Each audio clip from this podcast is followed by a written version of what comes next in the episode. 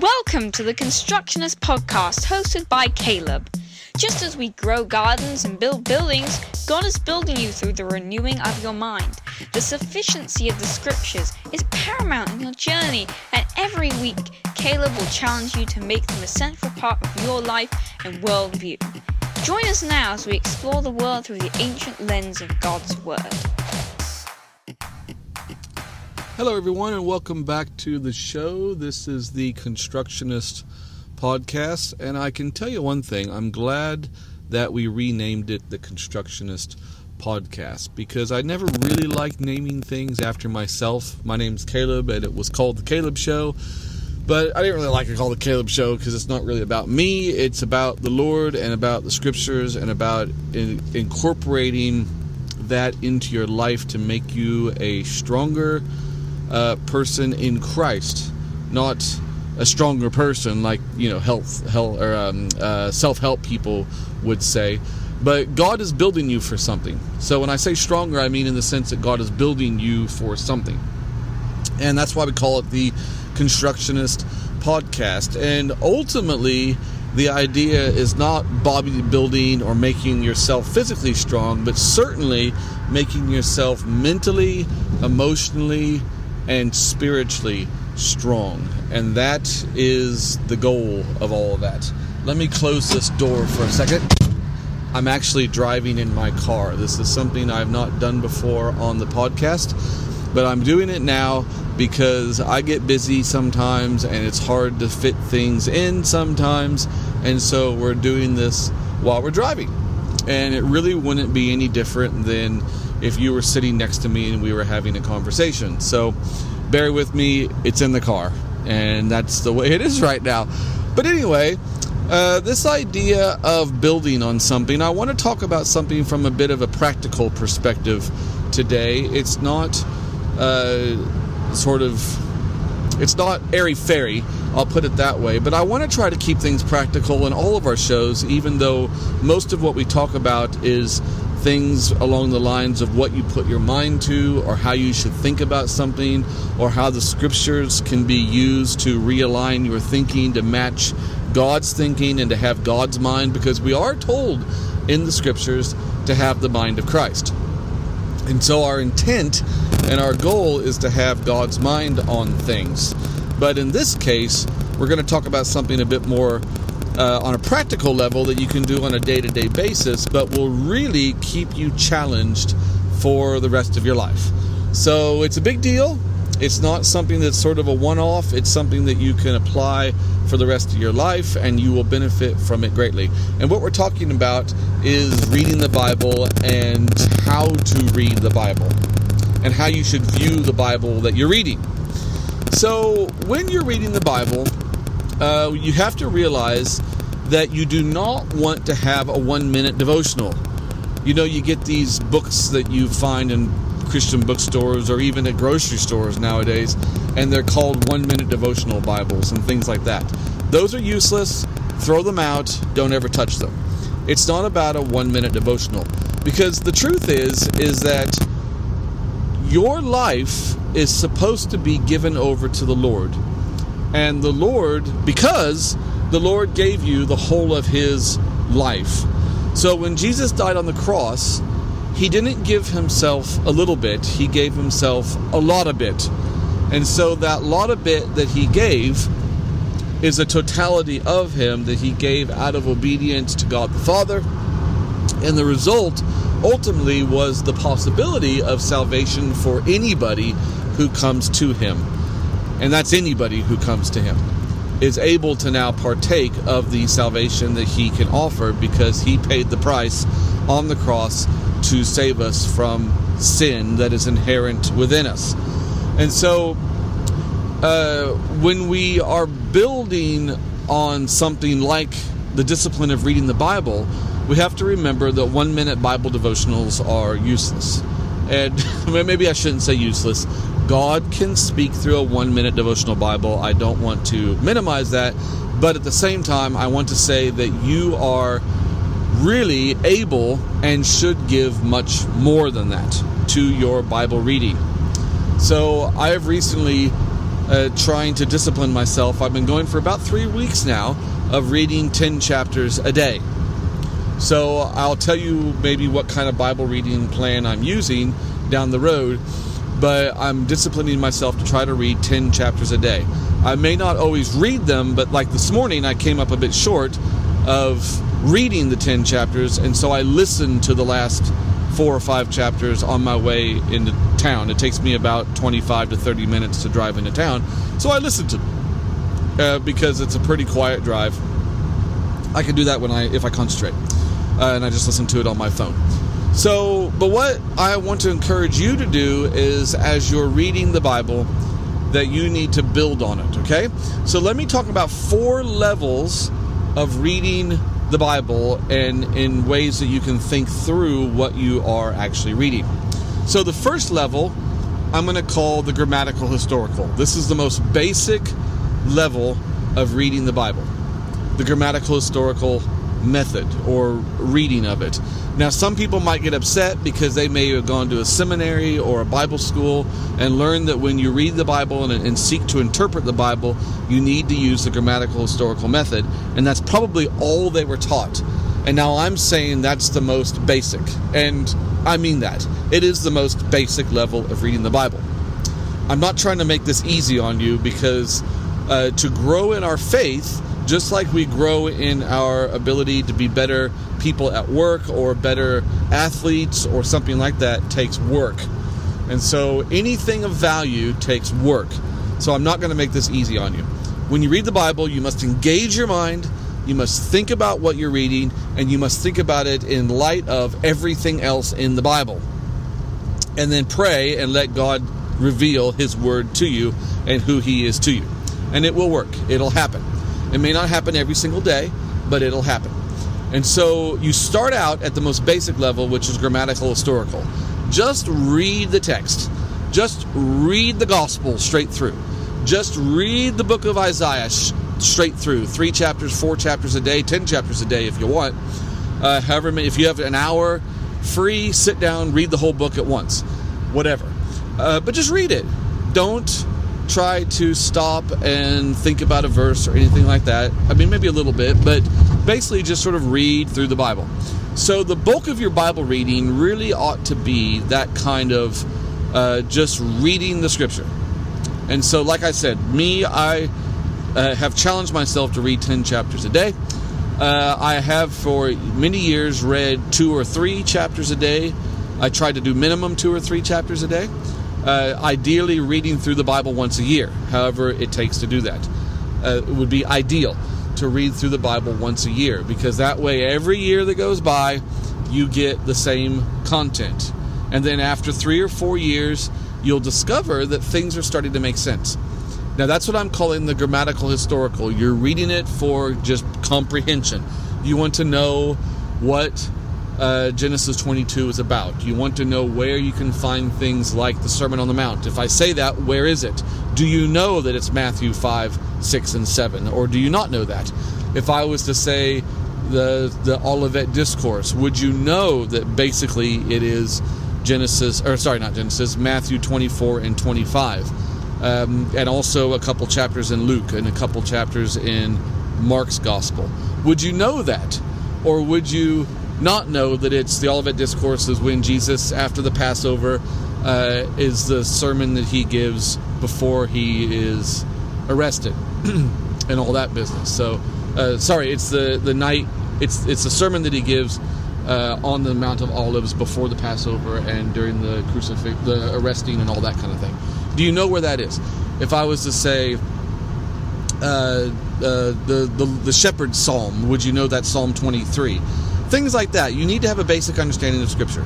And so when I say grammatical, historical, what I'm referring to is just sort of understanding the language of the Scripture, understanding the content of the Scripture, knowing the order of the books, knowing that if I say major prophets, I'm referring to Isaiah, Jeremiah, Daniel, Ezekiel. Knowing if I say minor prophets, I'm referring to the other 12 uh, if I say the historical books, if I say the epistles, you sort of know because you've read through the Bible four or five times, you know what I'm talking about. So that should be the bulk of your reading, is that kind of thing. Now, the next thing uh, is the next level down, and I'm going to call that the the sort of uh, ref the the oh uh, the cross referencing way of understanding it, a sort of hinting way, is another way of putting it. If I'm hinting at something, so if I'm reading, say, oh, I don't know, Hebrews chapter 9, 8 and 9, and I think to myself, wow, he's talking about the tabernacle a lot in these passages and the priesthood. Would you be able to recognize that and then because of your basic understanding of the the overall format of the Bible, you would be able to say, "Oh, I could go back to Exodus 25, 26, 27 and know that that are the, those are the tabernacle chapters. I've read those before." And so you realize that the writer of Hebrews is pointing you back to the chapters in Exodus because those are the tabernacle chapters. Or perhaps if you're reading the Melchizedek bit of Hebrews, you're reading about Melchizedek in chapter 7 and you're going, "Oh, Melchizedek, I read about him back in Genesis." And it reminds you of another passage. Now, you may not know exactly what chapter it is in Genesis, and I'm not going to tell you. Uh, but you'll know that it is in Genesis, and you'll know enough to read your footnotes or your cross references in your Bible. And I hope your Bible does have cross references in it, and it'll take you back there and you'll be able to read it. Or do you know that Melchizedek is mentioned in the Psalms? That kind of thing. So when you're reading the Bible, you need to stop sometimes and go, huh, that phrase sounds familiar. Where have I heard that before? Or you need to go, wait a minute, I'm sure that Abraham is mentioned also in the New Testament. Maybe I'll read all the passages about Abraham in the New Testament, and you'll mainly be in Galatians and you'll mainly be in Romans to get the bulk of what the Bible says about Abraham, but also Hebrews 11. So, see what I'm doing now? I'm jumping around in different portions of the Bible. And I'm realizing that the Bible in one place might speak about the Bible what the Bible says in a different place. And so you're building on your basic reading of three or four chapters a day, or maybe you're going to try to read the gospel, that plus the gospels, say one gospel a week or something like that. Uh, you're trying to get very, very familiar with the overall text of Scripture. Once you do that, you start looking into these cross references, these hints that something is hinting to something else. Oh, the writer of. Um, Romans, which is Paul, is hinting back to something when he references that scripture. When he says, as it is written, and he makes a reference back. Now, that's, I did this once where I read the whole book of Romans, and every time I got to an Old Testament reference, uh, which usually are in italics or something like that, they, they usually stand out in most Bibles. Then you want to go back and read the whole chapter that that reference is in. So you look at your footnote and you say, oh, he's referencing Isaiah something or other. And so you go back and you read the whole chapter in Isaiah. It's very enlightening and very illuminating, and you'll discover a greater depth to the book of Revelation when you do something like that. So, see how that hinting works. It's basically like looking at cross references. Uh, that's the basic understanding of it. Now, the next level down, so we have the grammatical historical, that you're just reading the Bible for understanding of its flow, of the history of the people, of how uh, the language works, and getting used to the terminology and things like that.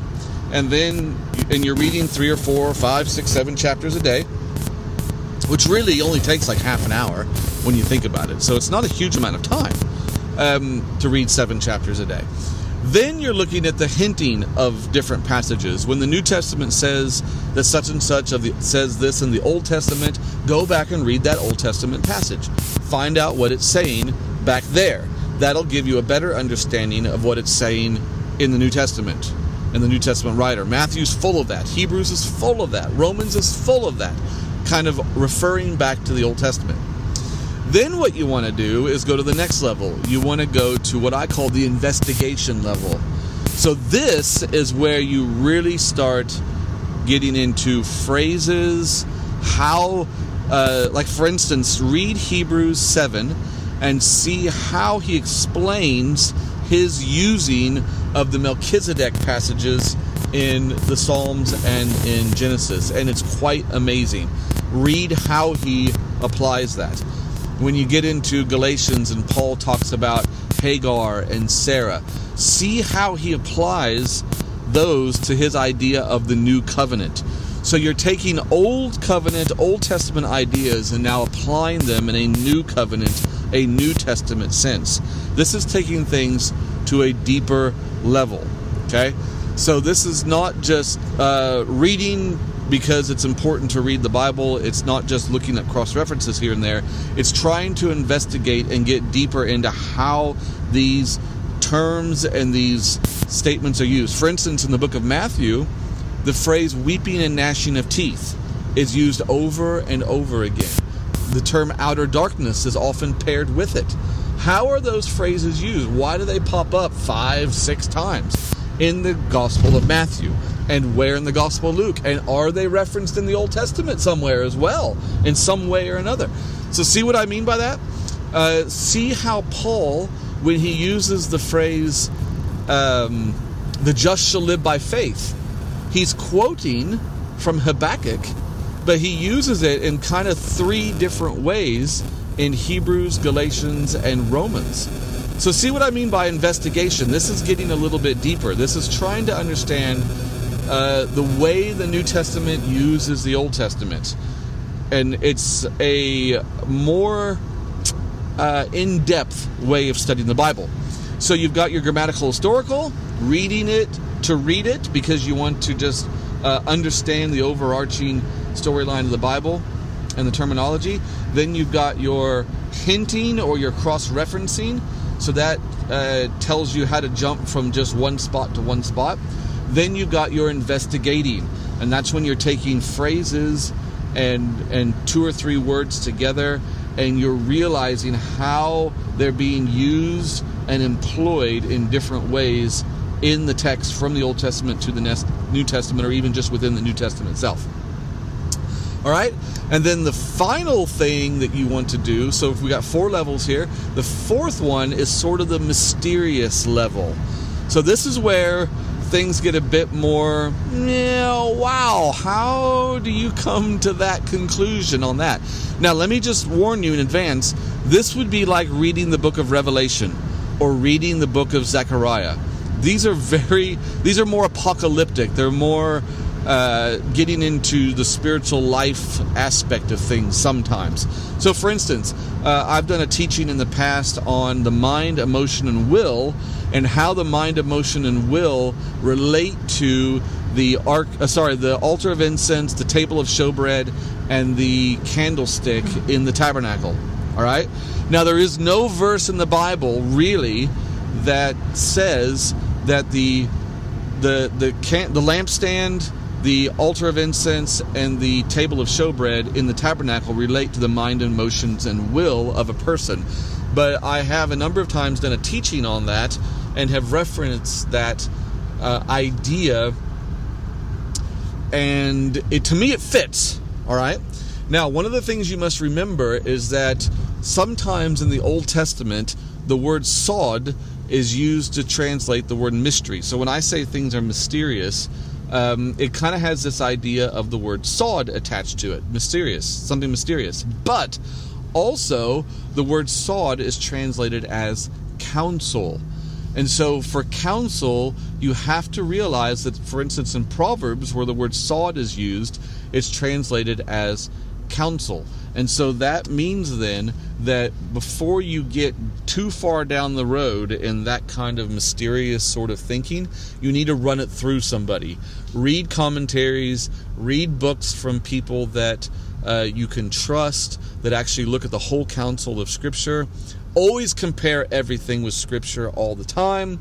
Talk about it with your friend, your spouse, your if you have a good buddy at work who's a believer and you you know that you're both reading the Bible, run it by him together, perhaps uh, in your small group at church, something like that, uh, and hear what people have to say. And so when I talk about those three elements of the tabernacle being like the mind, emotion, and will, I kind of bounce that off of people to see what they think about it. And they're going to ask questions, and you're going to have to defend your position. But you're going to have to try to make it a clear position as well. And so that's our challenge uh, this week is to when you read the Bible, try to think about it in these four different levels. And when you read the Bible, know that this will now set you off on a challenge for the rest of your life. This will be something you will do for years and years to come at different times. Someday you may be sitting there on your front porch and it's a beautiful morning with your cup of coffee and uh, you've read your four, five, six chapters of the Bible. And so now you want to start investigating into something. And so you start looking at what has been said uh, in that passage related to that passage because you've been noticing these this sort of trend going through or something like that or you're having a conversation with somebody uh, at church or spouse or something like that and you're saying man i've been really sort of thinking that this might be related to that and they'd go oh yeah i kind of thought that too maybe we should read a book on the subject. Don't be afraid to buy an occasional commentary or listen to a podcast on the subject. I do that sometimes. I'll i'll do a search for a, a chapter in the bible. Uh, I can recommend Eric Ludy's material at ellerslie.com. He's got very good teachings on the Bible. I would also recommend Chuck Missler's material as well. He's got good teaching. He's actually died now, but his k khouse.org is his website. Really good stuff. Arnold Fruchtenbaum's another one that he's a little bit conservative, but he comes from a Messianic Jewish perspective, so he has good stuff in there as well. And also Ray Vander Laan, uh, and I don't remember his ministry, but Ray Vander Laan, L A A N, Ray Vander Laan also has put out uh, that the world may know a whole series of teachings. It's really challenging, excellent stuff. So God bless you. Have a good day and enjoy your week of reading the Bible. Thank you for taking the time to listen to our podcast. If you were challenged and encouraged by what you heard today, please feel free to share it with any friends or family you like. You're welcome to email us at calebtheelectrician at gmail.com. That's calebtheelectrician at gmail.com. And remember to leave a comment at iTunes, Spotify, or anywhere that you listen to podcasts.